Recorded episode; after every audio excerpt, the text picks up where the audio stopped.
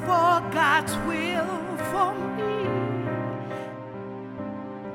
Hello and welcome to today's broadcast. It is a wonderful, wonderful gift God has given to me to be able to share my faith with you, of people with like precious faith. You are partakers of the divine nature through these great and precious promises that we can escape the world the lust of the world that is in the world through lust, the corruption that is by faith, you rise above all the evil that is in the world.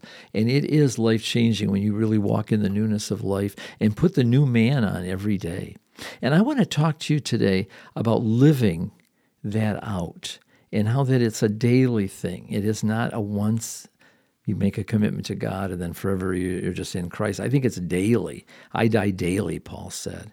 In the scripture that I want to read to you for today's program, it's from uh, the Gospel of Luke, chapter 18, and verse number 1. And Jesus spoke a parable unto them to this end, that men ought always to pray and not to faint. So today's healing prayer will be for those who feel like they're going to faint. They're weary in well doing. He says, Don't be weary in well, lest you faint. God doesn't want you to faint. God wants you to get back up again. A good man rises back up again. But it doesn't mean that we live a scot free life. And I'm going to share a testimony today with you that is almost harder for me to tell than it was to live. And I think you'll understand as I share it with you, but I want you to always pray and don't faint. Even if you are facing tremendous obstacles today and you feel that your, your faith is wavering, just make a quality decision in your will. I'll not faint. And you get into that word and you pray always, he says. And that woman in the parable that went before the unjust judge, he said, I don't even believe in God or her, but just to get her off my back, I'm going to answer her need. How much more will God answer your need? Just don't stop praying. You, you, can't, you can't quit. You can't turn back. There's nothing to turn back to. I say, pray always, don't faint, and God will meet your every need. And He certainly has been faithful to me in my life. And so the, the testimony I want to share with you is about when my uh, son had spinal meningitis.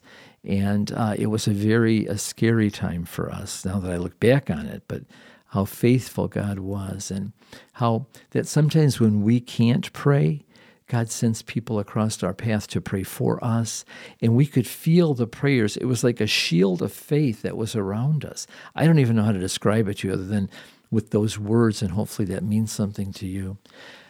But he was only 15 months old, and um, that morning I watched a show on Christian television about a young woman who had won an Olympic gold medal but she had had spinal meningitis as a baby and had overcome it to win the gold medal.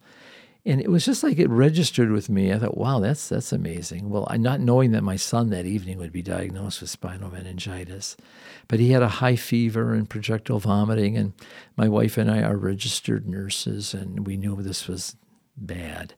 It wasn't your typical illness, so we went to the pediatrician we had. It was wonderful, and it was a crowded afternoon of sick kids uh, in December. And she took us in and she looked at Frankie and saw the high fever. We described what was happening. And I looked at her and she knew I was a nurse and that, but it doesn't matter when your kid's sick what you are. And I said to her, I said, Do you think it's spinal meningitis? And she walked out of the room.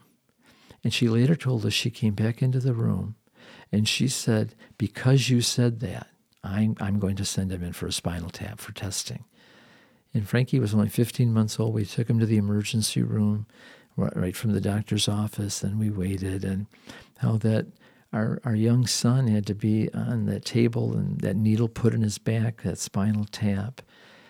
And all I can tell you is that we were praying. We alerted the church. They started praying. Everybody was praying. The family was praying. And I just can't understand it with my mind, but in my spirit, faith rose up to receive. I just had peace. I knew he was going to be okay. Well, anyways, the test did come back positive. He did have spinal meningitis. They did admit him, and they did uh, begin IVs, and my wife is a nurse, but she just stayed with him around the clock. We had the city health department come to our house wanting to know why he got that, and they put us all in medication in case we were carriers, and it was very strange to live through. But I want to tell you something.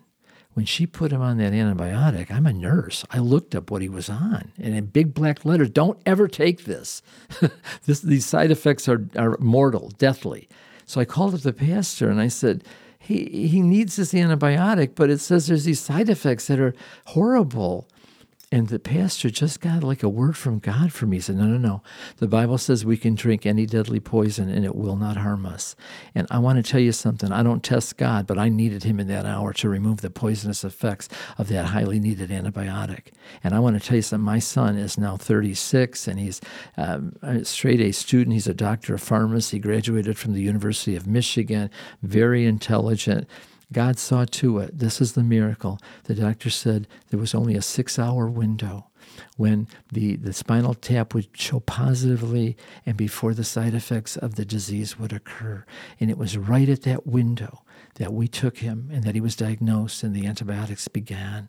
I want to tell you something. I am humbled by this, but I am grateful for the body of Christ to pray for us when we couldn't pray ourselves. We tried, but we were so in it Go to church, find the right church home, find the right Christian fellowship, be, be of like precious faith with other people, believing these precious promises together, because our God is true. Let every man be a liar, but our God is true, and he will see you through. And he saw us through. And something very strange happened to me as I prepare to close. There's this uh, guy at church that has some mental disabilities and uh, it can be um, disruptive and and I would be a little you know judgmental you know I'm trying to keep order. And then he told me his story and he said he had meningitis when he was 15 months old and it left him with these deficits. He has hearing loss, some mental deficits. His parents ended up divorcing. And I just crumbled. I said, Oh my God, I will shower him with divine love the rest of my life. God showed me a picture of what could have happened if God didn't intervene. God's going to intervene for you right now. Father, in the name of Jesus, give them that miraculous thing that they need, especially if it's a medical healing. You did it for my son. I believe it, you'll do it through them, whether it's through medicine, through prayer and medicine, or just through prayer. But in the name of Jesus Christ, I rebuke that illness and any side effects of medication, any poison that they're taking. May it have no effect on them. May they be completely healed in the name of Jesus Christ of Nazareth. Oh, hallelujah. Amen. Someone just got healed. Okay, thank you for tuning in. Tell a friend about the broadcast.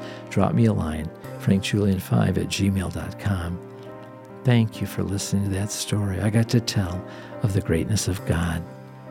And I'm not going to stop. And neither will you, because you're going to receive your miracle. In Jesus' name, amen. God bless you. Have a wonderful week.